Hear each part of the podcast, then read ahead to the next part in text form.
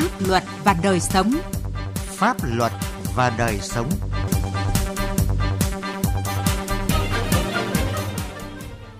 Thưa quý vị và các bạn, chương trình Pháp luật và đời sống hôm nay có những nội dung chính sau.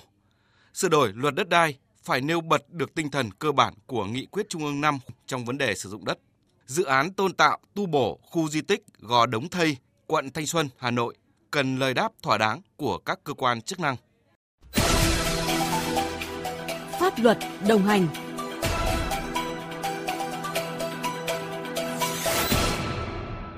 Thưa quý vị và các bạn, tạo quỹ đất cho phát triển dự án nhà ở đô thị, dự án nhà ở thương mại nhằm thu hút đầu tư là vấn đề được nhiều ý kiến góp ý với dự thảo luật đất đai sửa đổi. Bên lề hội thảo góp ý sửa đổi dự thảo luật đất đai năm 2013 do Liên đoàn Luật sư Việt Nam mới đây tại thành phố Hồ Chí Minh, các chuyên gia cho rằng những quy định của dự thảo chưa nêu bật được tinh thần của nghị quyết trung ương trong vấn đề sử dụng đất. Nguyễn Quang, phóng viên Đài Tiếng nói Việt Nam thường trú tại thành phố Hồ Chí Minh có bài đề cập.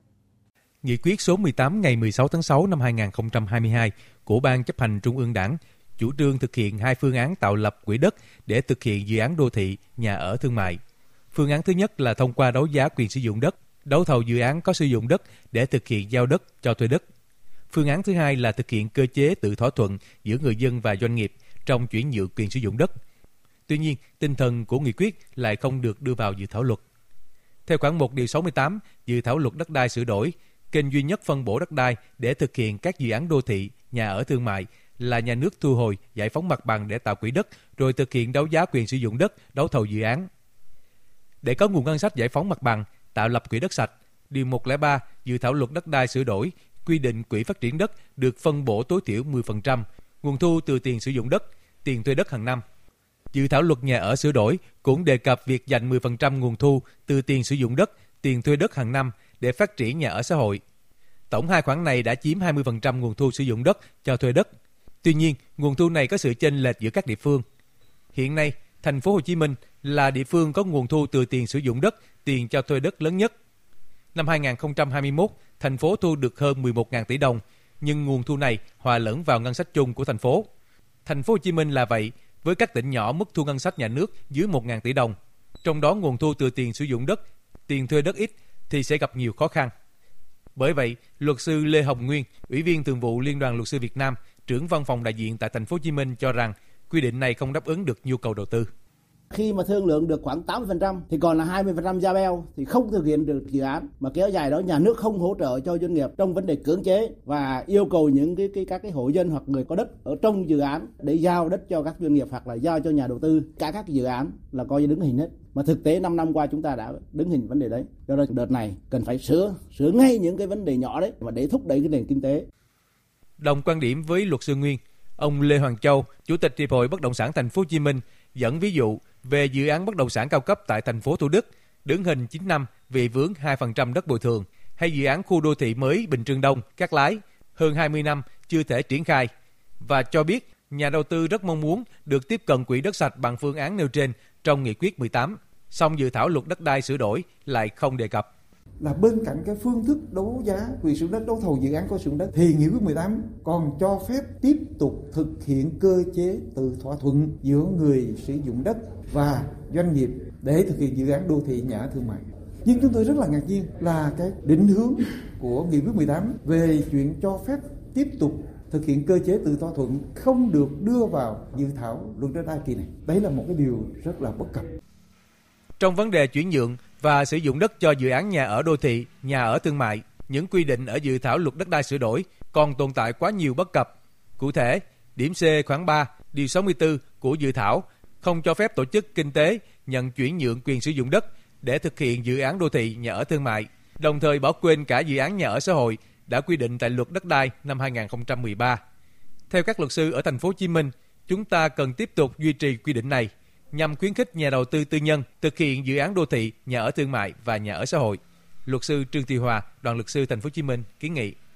À, trong quy định của dự thảo khi này thì chúng ta chú ý đến cái vấn đề làm sao để những cái dự án để sớm được thực hiện giảm bớt những cái chi phí thiệt hại do kéo dài dự án chúng tôi nghĩ rằng những cái hỗ trợ những cái phương thức cách thức giải quyết những cái quy tắc về hành chính như nhân các mặt cũng là để giúp cho thực hiện dự án và đáp ứng được cái yêu cầu về thời gian và những cái quy định về những cái phương thức hành chính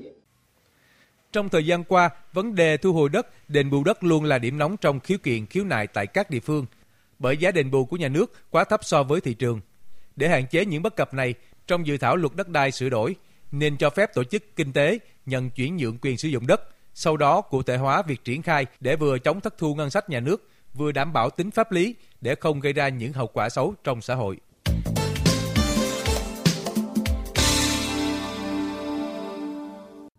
Thưa quý vị và các bạn, đã hơn 2 năm nay, gần 60 hộ dân ở tổ 14, phường Thanh Xuân Trung, quận Thanh Xuân, Hà Nội luôn bất an trước việc Ủy ban nhân dân quận Thanh Xuân lập và triển khai thực hiện dự án tu bổ tôn tạo di tích lịch sử Gò Đống Thây trên diện tích hơn 15.300 m2, thiếu công khai minh bạch, không dựa vào các căn cứ pháp lý theo quy định của pháp luật, có nguy cơ để hàng ngàn người dân vào cảnh màn trời chiếu đất.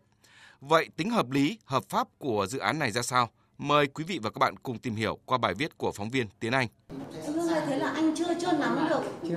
Chưa có đúng không? Theo các hộ dân thuộc tổ 14 phường Thanh Xuân Trung, quận Thanh Xuân, Hà Nội, khu di tích Gò Đống Thây từ trước tới nay chỉ là khu vực tồn tại ngôi đình với diện tích chưa đầy 100 mét vuông. Đất đai xung quanh ngôi đình này đã được người dân làm nhà ở và các công trình kiên cố. Vậy nhưng khi Ủy ban nhân dân quận Thanh Xuân lập dự án tôn tạo tu bổ ngôi đình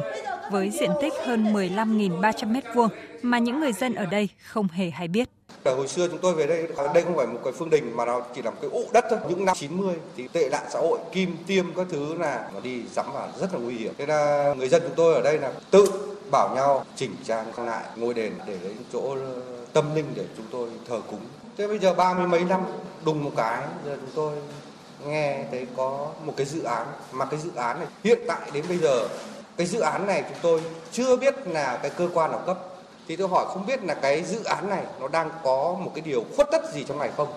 Tôi khẳng định là cái hồ sơ pháp lý không thuyết phục, bởi vì nó không bằng quyết định, mà nó toàn bằng các văn bản, các thỏa thuận. Theo tôi hiểu thì cái di tích quốc gia khi quyết định về vùng bảo vệ khu vực 1 mà không có khu vực bảo vệ 2 thì phải có quyết định của Bộ trưởng Bộ Văn hóa. Là một di tích mà đã được cấp quốc gia công nhận. Thì đương nhiên là mọi cái sự thay đổi sau đó về tu sửa, bảo tồn gì đó cũng phải được ờ, quyết định của Bộ Văn hóa Thể thao và Du lịch người đã công nhận nó mới có quyền điều chỉnh hoặc là tu sửa những cái sau này. Trong cái hồ sơ pháp lý đấy chúng tôi chưa thấy thể hiện cái điều đó ở đây. Theo trình bày của người dân cũng như ý kiến của các cơ quan chức năng, nút thắt cơ bản dẫn đến sự chưa đồng thuận của người dân đối với dự án này là Ủy ban nhân dân quận Thanh Xuân chưa làm rõ căn cứ pháp lý khi lập và phê duyệt dự án tôn tạo tu bổ di tích trên diện tích hơn 15.300 m2 qua nghiên cứu hồ sơ dự án tu bổ tôn tạo di tích Gò Đống Thây do Ủy ban Nhân dân quận Thanh Xuân làm chủ đầu tư, nhiều người có chung nhận định dự án được Ủy ban Nhân dân quận Thanh Xuân lập phê duyệt chưa đủ các căn cứ pháp lý, mặc dù trong hồ sơ có nêu 3 căn cứ pháp lý quan trọng đó là quyết định số 993 ngày 28 tháng 9 năm 1990 của Bộ Văn hóa Thể thao và Du lịch về việc công nhận Gò Đống Thây là di tích lịch sử cấp quốc gia quyết định 1185 ngày 26 tháng 3 năm 1997 của Ủy ban nhân dân thành phố Hà Nội về việc giao cho Ban quản lý di tích danh thắng Hà Nội sử dụng gần 27.000 m2 đất tại khu Gò Đống Thây, phường Thanh Xuân Trung để quản lý và bảo tồn. Và căn cứ thứ ba là các tờ trình công văn trao đổi ý kiến thỏa thuận giữa Ủy ban nhân dân quận Thanh Xuân, Sở Văn hóa Thể thao, Ủy ban nhân dân thành phố Hà Nội và Bộ Văn hóa Thể thao và Du lịch năm 2016 về việc điều chỉnh diện tích khu di tích từ 27.000 m2 xuống còn hơn 15.300 m2. Thế nhưng không thể coi ba tài liệu văn bản này làm căn cứ pháp lý để Ủy ban nhân dân quận Thanh Xuân lập phê duyệt triển khai dự án tu bổ tôn tạo gò đống thây trong phạm vi hơn 15.300 m2 vì các văn bản này không xác định diện tích, mốc giới cụ thể khu gò đống thây, thậm chí có văn bản đã hết hiệu lực. Luật sư Nguyễn Ngọc Trâm, đoàn luật sư thành phố Hà Nội phân tích rõ hơn. Quyết định của Bộ Văn hóa thì không đề cập gì về đất đai và quyết định 185 của Ủy ban nhân dân thành phố Hà Nội thì lại giao cho ban quản lý à, danh thắng di tích Hà Nội để bảo tồn chứ không giao cho Ủy ban dân quận. Và hơn nữa về hiệu lực thì nó đã chấm dứt vào ngày 26 tháng 9 năm 1997. Thế còn việc điều chỉnh từ hơn 26.000 m2 xuống còn 15.336 m2 thì chưa có quyết định Vậy mà Ủy ban dân quận Thanh Xuân là vẫn Ờ, dùng các cái quyết định không có nội dung liên quan đến đất và tôn tạo di tích. Quyết định thì đã hết hiệu lực pháp lý từ rất là lâu và các cái văn bản trao đổi quan điểm, ý kiến giữa các cơ quan với nhau để làm căn cứ pháp lý lập và thực hiện cái dự án đầu tư tôn tạo ở tu bổ di tích thì không thể coi cái dự án này có căn cứ pháp lý vững chắc được. Ngoài những vấn đề vừa nêu, những người dân ở tổ 14 phường Thanh Xuân Trung còn cho rằng việc Ủy ban nhân dân quận Thanh Xuân căn cứ vào văn bản thảo luận giữa các cơ quan chuyên môn về điều chỉnh diện tích đất của khu di tích, trong đó nêu rõ khu di tích Gò Đống Thây không có vùng bảo vệ 2 mà chỉ có khu bảo vệ 1 là không đúng thẩm quyền. Đó là chưa nói đến việc dự án đầu tư với số tiền lên tới hơn 230 tỷ đồng từ ngân sách này lại được phê duyệt chủ trương đầu tư bằng một công văn của Thường trực Hội đồng Nhân dân quận Thanh Xuân. Luật gia Bùi Thị Kim Liên, công ty trách nhiệm hữu hạn xã hội và luật sinh hùng nêu quan điểm. Dự án đấy là chưa đầy đủ về mắt pháp lý và một số cái vấn đề cần phải làm rõ ra Nó đã tồn tại rất nhiều năm nay, ví dụ như vấn đề vấn đề thứ hai nữa là những cái căn cứ pháp lý và những văn bản của những cơ quan có thẩm quyền ấy ạ liên quan. Cái văn bản phê duyệt chủ trương của của của của thường trực hội đồng nhân dân thứ nhất phê duyệt chủ trương không thể là phê duyệt bằng cái công văn được mà anh phải phê duyệt bằng ờ, nghị quyết vấn đề đấy phải thông qua cái hội cuộc họp của hội đồng nhân dân thì mới ờ, thông qua cái nghị quyết được rồi. Cái di tích lịch sử cấp quốc gia thì nó sẽ phải có khoảng ba cái khu vực bảo vệ. Với cái di tích Gò Đồng Thây ờ, căn cứ vào tất cả các văn bản trước đây ấy, thì cũng đều xác định là có hai khu vực bảo vệ. Và tới thời điểm hiện tại tại các cái công văn của Bộ Văn hóa thỏa thuận thì lại có một khu vực bảo vệ thôi. Đấy, và cái khu vực bảo vệ đấy, theo quy định của luật di sản phải có cái quyết định của bộ trưởng bộ văn hóa. Nhưng mà bây giờ bộ trưởng bộ văn hóa lại đồng ý cái thỏa thuận là khoanh vùng chỉ có cái khu vực một và diện tích giảm xuống như thế là nó chưa phù hợp với cái quy định của pháp luật. Với những tình tiết phân tích vừa nêu cho thấy, dự án tu bổ tôn tạo di tích Gò Đống Thầy với diện tích hơn 15.300 m2 mà quận Thanh Xuân Lập phê duyệt là mập mờ, thiếu các căn cứ pháp lý vững chắc. Đó là chưa nói đến những tùy tiện thiếu sót của các cấp chính quyền thành phố Hà Nội và cơ quan quản lý văn hóa trong việc quản lý đất đai, bảo vệ di tích.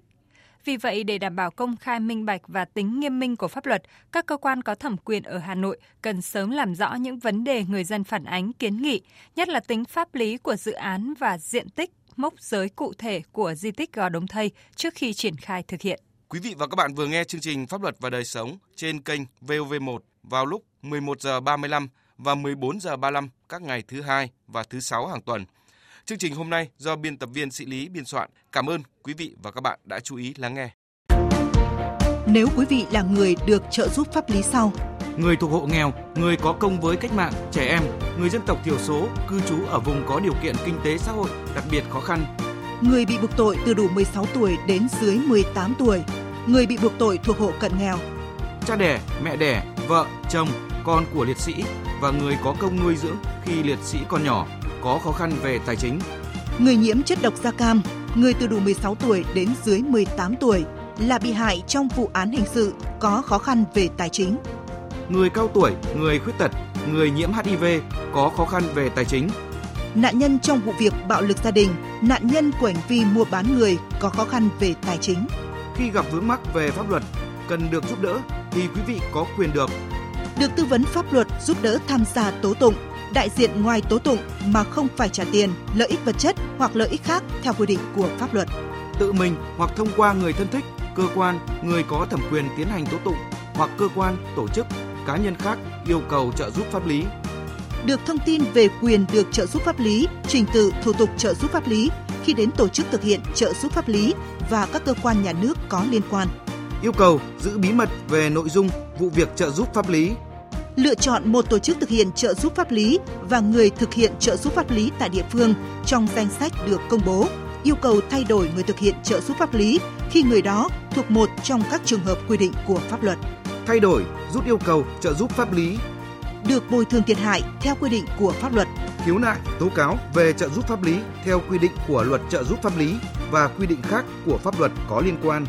khi quý vị gặp vướng mắc về pháp luật trừ lĩnh vực kinh doanh thương mại, hãy đến Trung tâm trợ giúp pháp lý nhà nước, nơi cư trú, tại 63 tỉnh, thành phố trên cả nước để được giúp đỡ miễn phí. Hoặc hãy gọi về Cục trợ giúp pháp lý Bộ Tư pháp theo số điện thoại 024 62 73 9641 để được hướng dẫn cụ thể.